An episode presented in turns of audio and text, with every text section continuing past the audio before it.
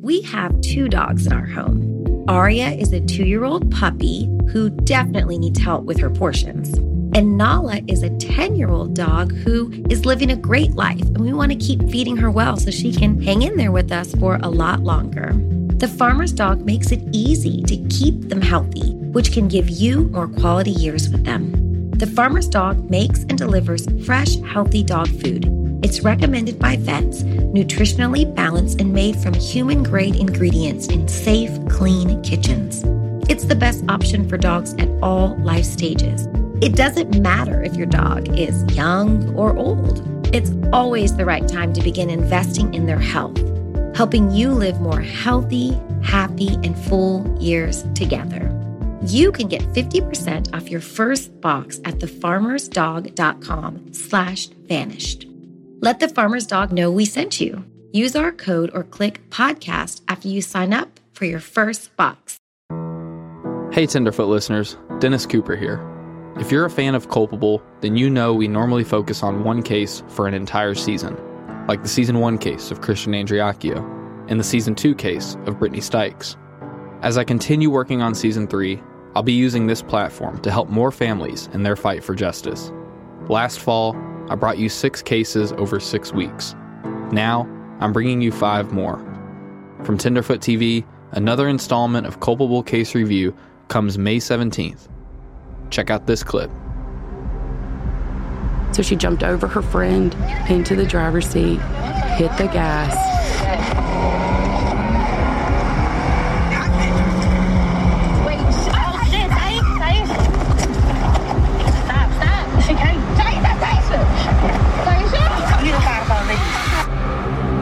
Her foot did not let off the gas.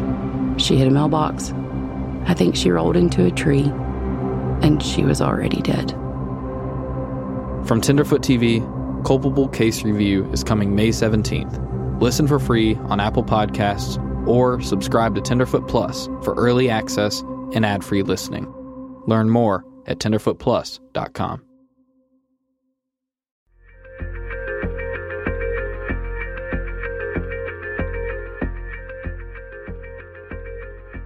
With Bo Dukes having a criminal history of, I would guess this be a felony charge, stealing that large of an amount from a federal government, why was his bond so low? With him being so involved in this case and having a criminal history, why was his bond only sixteen, seventeen thousand dollars? Just a little side note, I'm sure it has nothing to do with it, but isn't it strange that Marcus Harper and Bo Dukes at the same time were living in Savannah? Anyways, just curious about the bond. Thank you. They seem pretty low given the nature of this case and how high profile it is, but it also is illustrative and, and tells me that he's probably provided them a lot of valuable information and he's being rewarded for it. Hi, uh, Elizabeth Lester from Auburn, Alabama. I'm just calling to ask whether or not the charges that are being brought against Bo, like if he's made some kind of deal and then later on it's revealed that his involvement was more than they previously believed because it kind of sounds like he did more than just help get rid of the body. Very suspicious circumstances. So if they were to add on more charges, would that negate any kind of deal they made with him previously? Okay, thank you. Okay, so I've given this a lot of thought. Basically, the idea is that what if he's lying and trying to spin it and say, Ryan did it, I had nothing to do with it and sure. they go through and they get a conviction on Ryan, and let's just say hypothetically, Bo gets probation, and down the road, 10, 15 years from now, we realize, hey, it was the other way around. So the issue is, what can they do about it? Well, probably not much because there's double jeopardy issues. They would essentially have to indict him and withstand a fierce legal challenge about double jeopardy. They could, of course, go back and charge him with perjury and false statements. One thing about it is, though, if that happens to be the case, the prosecutor could argue that they did not know until some point in the future that it was the other way around. Therefore, they weren't aware of the crime. Therefore, jeopardy had not attached. That would be the counter argument, but there's definitely a serious double jeopardy problem if that situation were to materialize that's, I think, why they spent so much time between arresting Ryan and arresting Bo because they needed to make very sure that they could corroborate everything that he was telling them so that they would not find themselves in that position in the future. So if there was a deal in place with Bo for information, but they find out Bo lied about something, can the deal be off the table or is the deal just done when it's done? The deal is done already, I believe. Now, if they find something quickly that indicates he's not been truthful, because I promise you, truthful testimony and full cooperation is part of his obligation under any deal that I believe he has.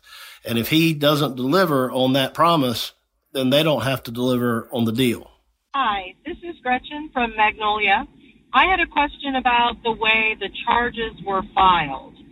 So, if in the future Bo Dukes is implicated further than what his charges are, could he be charged for a different crime in the other county since he hasn't been charged in the same county as Ryan Duke? Anyway, thanks so much. Love your show. Bye bye. Very similar to the last question. Uh, they're not technically co-defendants. The warrants allege that Bo acted solely in Ben Hill County.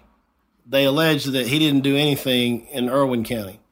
Now, if he was doing something in Ben Hill County with Ryan, Ben Hill County could also charge Ryan. But if he's already got a deal cut to plead to something over in Ocilla, what's the point? Hey, Payne. My name is Toby. I'm listening out of Oregon.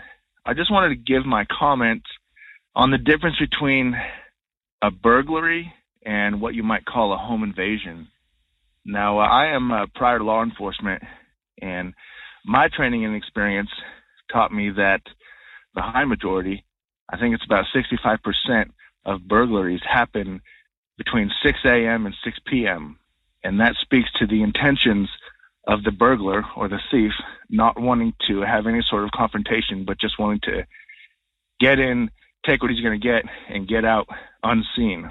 Been uh, following the podcast for a while. I'm looking forward to the next episode. Thanks.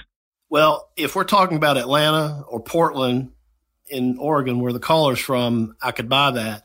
But this is Ocilla, Georgia. We're talking about four or 5,000 people. And this type of residential burglary, remember, I used to be a police officer there and I grew up very close to there. That kind of thing just doesn't happen. So I've said all along, I'm not buying the botched burglary narrative. Maybe that's what happened. I certainly wasn't there, but I'm just not buying it. And there's just not that type of burglary that occurs very often on that street. It's, it's right by the police department. It just doesn't happen down there. People have to understand where we're talking about. This is not a major metropolitan area where you have somebody who shows up at noontime in a in a plumber's van so the neighbors don't notice and they go in and, and burglarize your house. That kind of thing just doesn't happen in Ocilla. Hi, this is Jordan calling from San Diego, California. I actually grew up in Georgia in a small town, southeast Georgia, and so listening to the podcast almost uh, takes me back home for a little bit. My question is, will the discovery of her body or her remains, will that change anything in the convictions of uh, Ryan Duke or Bo Dukes? or do they have enough you know evidence to convict and try them right now. I'm just curious if that's going to change anything and you know towards getting a longer sentence or anything. So thanks thanks for uh, answering the question and uh, great job on the podcast. It's hard to say i enjoy it because it's heartbreaking but i just have enjoyed learning more. Thanks. Okay, so here's the deal. In Georgia, you cannot convict someone based solely upon their confession you have to corroborate that with something else. It doesn't have to be much. Slight corroboration will work. If they found a tooth or a skull fragment or anything like that, that could corroborate a statement. If they have another witness, for example, a Bo Dukes coming in to testify, that would corroborate a confession if one exists. So, assuming for the sake of this discussion, and of course he's presumed innocent, but assuming Ryan confessed or made some statement that came close to a confession, and it was corroborated by statements of other witnesses, for example, a, a Bo Dukes, and maybe some physical evidence like a bone fragment, that would be enough to convict. I'd like to know what Mr. Holloway makes about the warrants for Duke and Dukes seemingly being completely separate, meaning they're in different counties for different crimes. How could something of this nature not overlap? And what does that mean for the strategy of the police and the prosecution in this case? Thank you. Well, they do overlap and they are related, but it's true they're also in, in different counties. But not only that, they're in different judicial circuits. So they have different district attorneys handling each case. So they're not co defendants in the traditional sense. But it's not uncommon for prosecutors to coordinate with their colleagues from other places throughout the state when they have a, a case that they need to solve. If they need the district attorney for Ben Hill County to cut a deal with Bo so that they can convict Ryan, that would not at all be hard to do and it wouldn't be uncommon.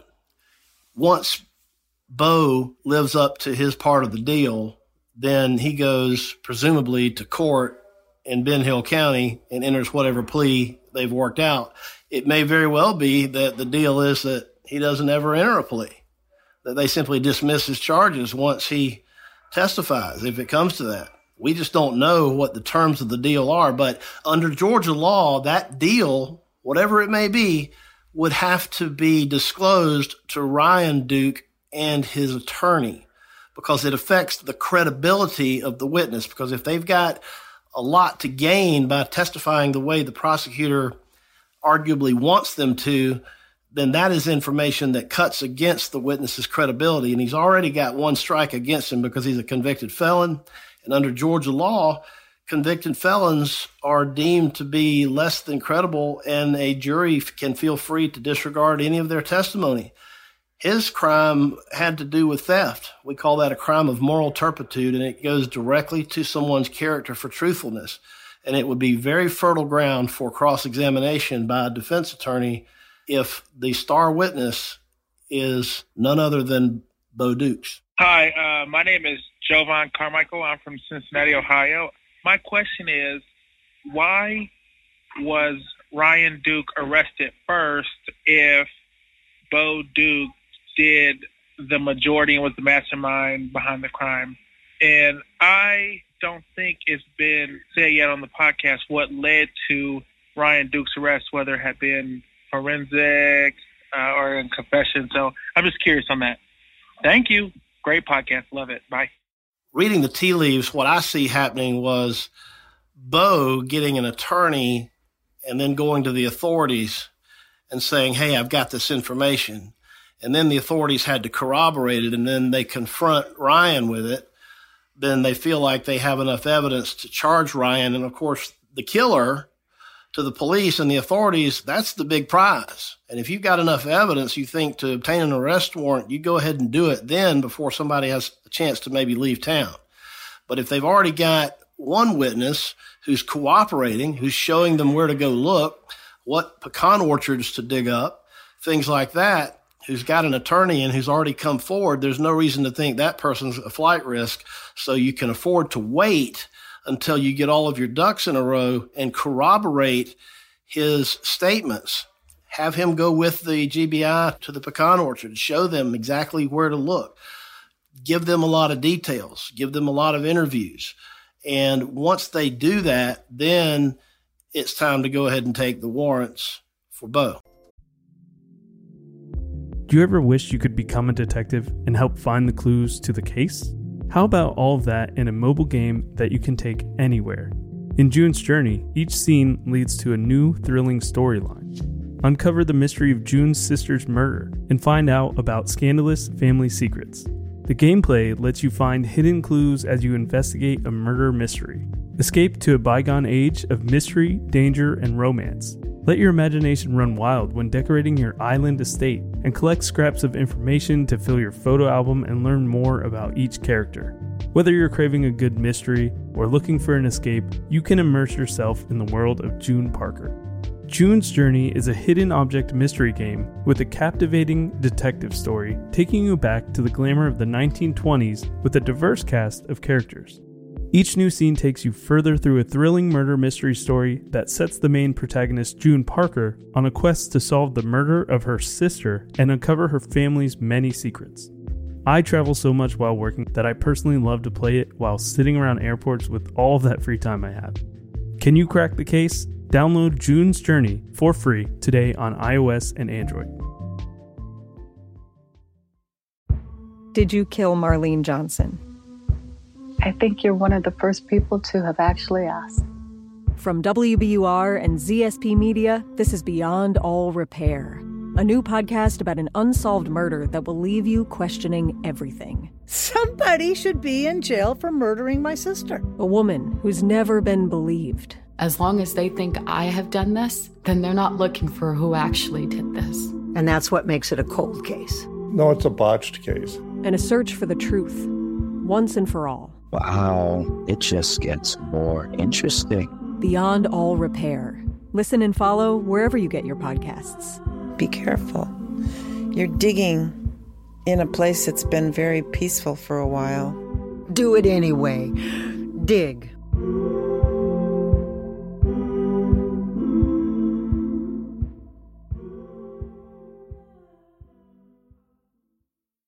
Hi, my name is Dan Jockers from Chino, California. First of all, I respect your hard work to bring light to this case. And my legal question is Do you think there will be any investigation or release of documents so we can figure out if there was a cover up? Because of Bo's family connections, I feel that the GBI had this all figured out years ago, but were asked to bury it by said connections. If you ask around, I'm sure people will have stories about Bo doing whatever he wanted in that town because his family was rich and had connections. It's easy to jump to that conclusion that there was some kind of cover up. And I think it would be in the realm of pure speculation at this point to accuse somebody of covering anything up. But as to the release of documents, I'm skeptical that the public will ever get all of them. The family may get some or most of them at some point, but if there's convictions in this case, there may be the potential for an appeal. And until a case is completely closed and there's no longer an active investigation, the GBI can simply refuse to release them under the open records law. They can also choose to release them if they want to. It's up to them. They can say with something of a straight face that it's an open investigation by simply saying they're considering whether there were other people involved. And so they could hang on to that excuse for quite some time. And once you have a conviction, though, they have to have a narrative of what they're convicting that person of, correct? And wouldn't they have to include or not include other people? Or can they just come up later and say, actually, you know what, we, there might have been someone else involved? They can always hold on to that as a possibility that, that there may be other people and therefore it's still an open investigation. But what's going to come out in court if there's any guilty pleas or if there's a trial doesn't have to be every bit of evidence that they have in their case file. They just need to present enough to meet their burden of proof beyond a reasonable doubt. Or in the case of a guilty plea, they could get away with saying even less. They could theoretically ask the defense lawyer if they stipulate that there's a factual basis for the plea. And if they say yes, then they don't have to give any details in court. Hey, Payne. My name is Ben from Southern California. You know, there was a lot of talk in the last case evidence episode about the charges and some of the questions regarding the charges, and it was suggested that they may have been poorly thought out or poorly written. My question is, is it possible as the investigation unfolds more now that the arrests have been made to add additional charges um, in the court proceedings if there's more clarity um, as they find more things? Thanks. Love the podcast. Have a good one. So the district attorney will draft an indictment that at some point will be presented to a grand jury and the indictment is going to be the formal charging document that works its way through the court system. The warrants are just sort of a placeholder uh, that authorizes a jail to hold someone in, in custody, but they will be replaced and superseded for both defendants by indictments or potentially an accusation, which is the same thing. It's just that you bypass the grand jury and the DA draws up a similar document and it's just filed into the clerk's office. But the warrants are not the formal charging documents. And to the extent that there's any inconsistencies in the wording of any documents, like the warrants, the DA has the opportunity to clean that up and make sure that whatever is filed meets all the elements of the law. The DA can absolutely increase charges, they can decrease charges, they can do practically anything with uh, the grand jury. There's a saying that a good DA or even a bad DA could indict a ham sandwich because there's no other party there. The defense is not there. There's no judge there. It's just 22 some odd people and the prosecutor and probably one investigator. So they can get a grand jury to charge anything they want, and they can increase charges against either of the co defendants theoretically. Hi, this is Jessica. I'm from Atlanta and I love the podcast and I have a question for the defense attorney who's going to be answering legal questions. My question is I'm a bit confused about how Bo and Ryan can be convicted based off of confession alone and if it's possible for them to even be convicted of her murder if a body is never found. Thank you so much. So excited for the rest of the podcast. Love hearing it. Well, as we said earlier, you can be convicted primarily on a statement or a confession as long as there's slight corroboration. It doesn't have to be much at all. Let's hypothetically say Ryan confessed and said, Yeah, I, I choked her and I killed her and I took her to the pecan orchard. And let's say they never find anything and they never find another witness, they find nothing to put him at the house. That confession is not going to be sufficient. But if they find his hair follicle at the crime scene, or if they find his DNA, or if they have a statement of a co defendant or somebody who helped him in the process, or maybe somebody he's said something to in the past that could confirm, corroborate his statement, that would be legally sufficient. Now, the caller asked if it was necessary to have a body, and that's a very common question. The answer is no. You don't have to have a body it certainly helps. And in most murder cases, you do have a body or some type of remains. It's called the corpus delicti, the body of the crime. But it's not an essential element of the offense that the prosecutor produce motive or a body. They could get a conviction without either one of those. Hey, Benny, Philip. Uh, this is Todd from Athens, Georgia. I'm kind of familiar with the criminal justice system in Georgia, but I'm curious since both Bo Dukes and Ryan Duke don't have the same charges will they be co-defendants together? You know, if both cases do go to trial, will they be tried together, or are their cases being handled separately? Anyways, great job, and uh, I love listening. I Look forward to the episode on Thursday. Thanks. Bye. Their cases are being handled separately because they're in different counties and different jurisdictions, and they're not technically co-defendants. Here's the thing, though: Bo is going to be a witness in any trial that Ryan might have. And I say might because I don't believe there's going to be one. But if there is one, the deal is that Bo gives truthful testimony in that trial and cooperates fully.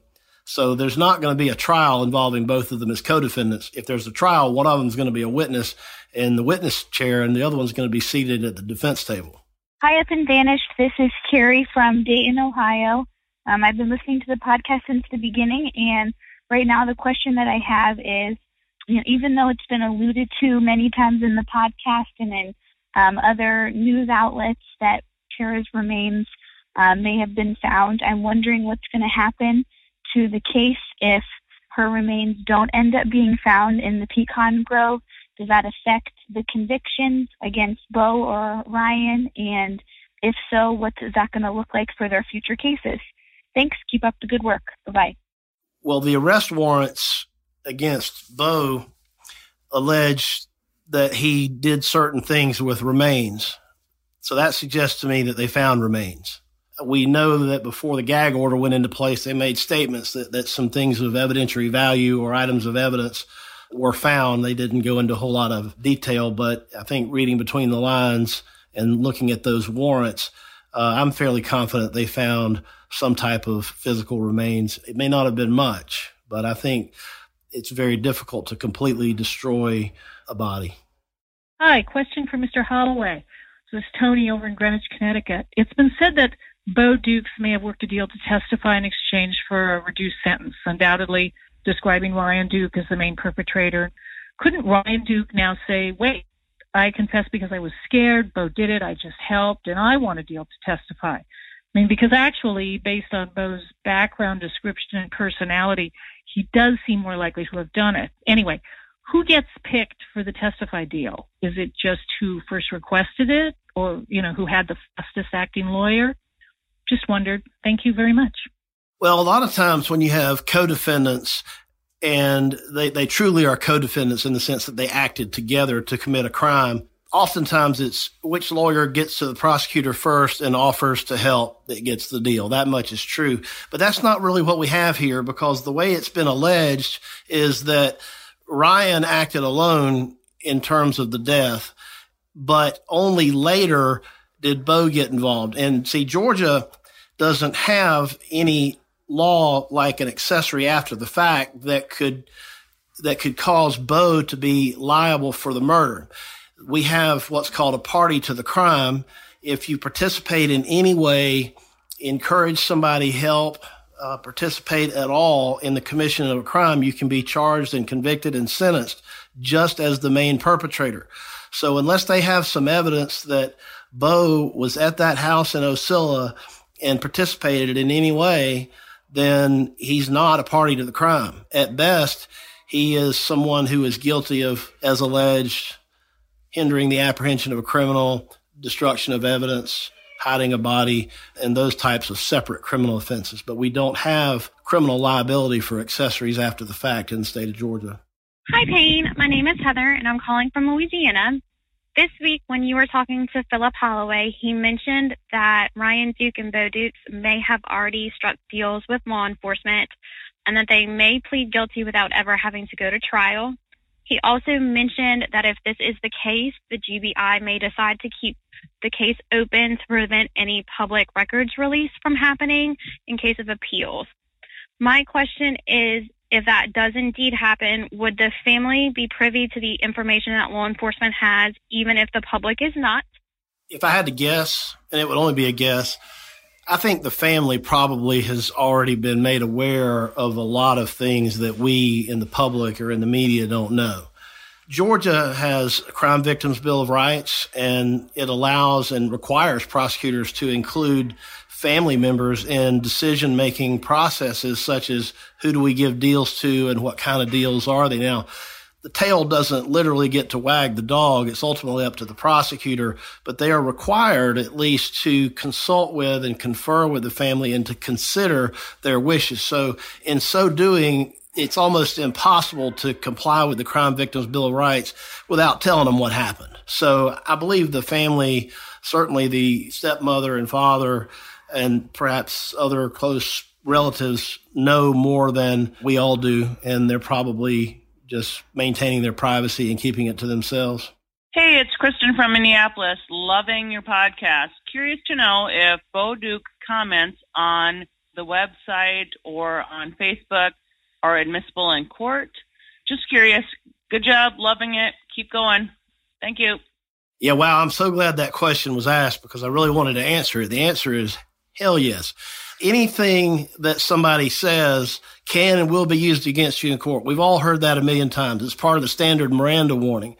But if he says something in any capacity that incriminates him in a, in a crime and he's on trial, it's by definition not hearsay. It's a declaration against interest. It's, it's something that is admissible against him. And so if, if it's provable and authenticated that it was him who made these statements and that they are in fact inculpatory, meaning they would indicate his guilt, then they're relevant and they're admissible. They're not hearsay. And yes, they absolutely could be used against him.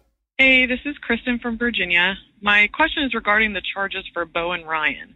Is there any sentencing benefit for Ryan that the two of them swap roles in this crime? So, is there any reason why Ryan might go along with the murder charges, leaving Bo as the accessory, if that's not really what happened. So, like, could these charges change for each of them as the investigation continues? Thanks, guys. Well, of course, the charges could change if the evidence points in a different direction, but I think that the investigation is essentially over. I think that the charges against Ryan are going to be murder. I don't think he's going to challenge those charges. I could certainly be wrong, but I think that there will be some kind of deal put out there if there's not already one and I, I don't think there's going to be a trial. So could the charges change? Yeah, but it's going to require different evidence. It's going to require new information. Otherwise, I think things are where they are. You know, Payne, listening to these questions that have come in to the voicemail line and on social media and to me directly and to you directly, it seems like a lot of people are really interested in sort of the real world of what goes on uh, in the court system and, and like lifting the veil from the process. I wonder if this is something we should consider doing more of, maybe a separate podcast. What do you think? I like that idea.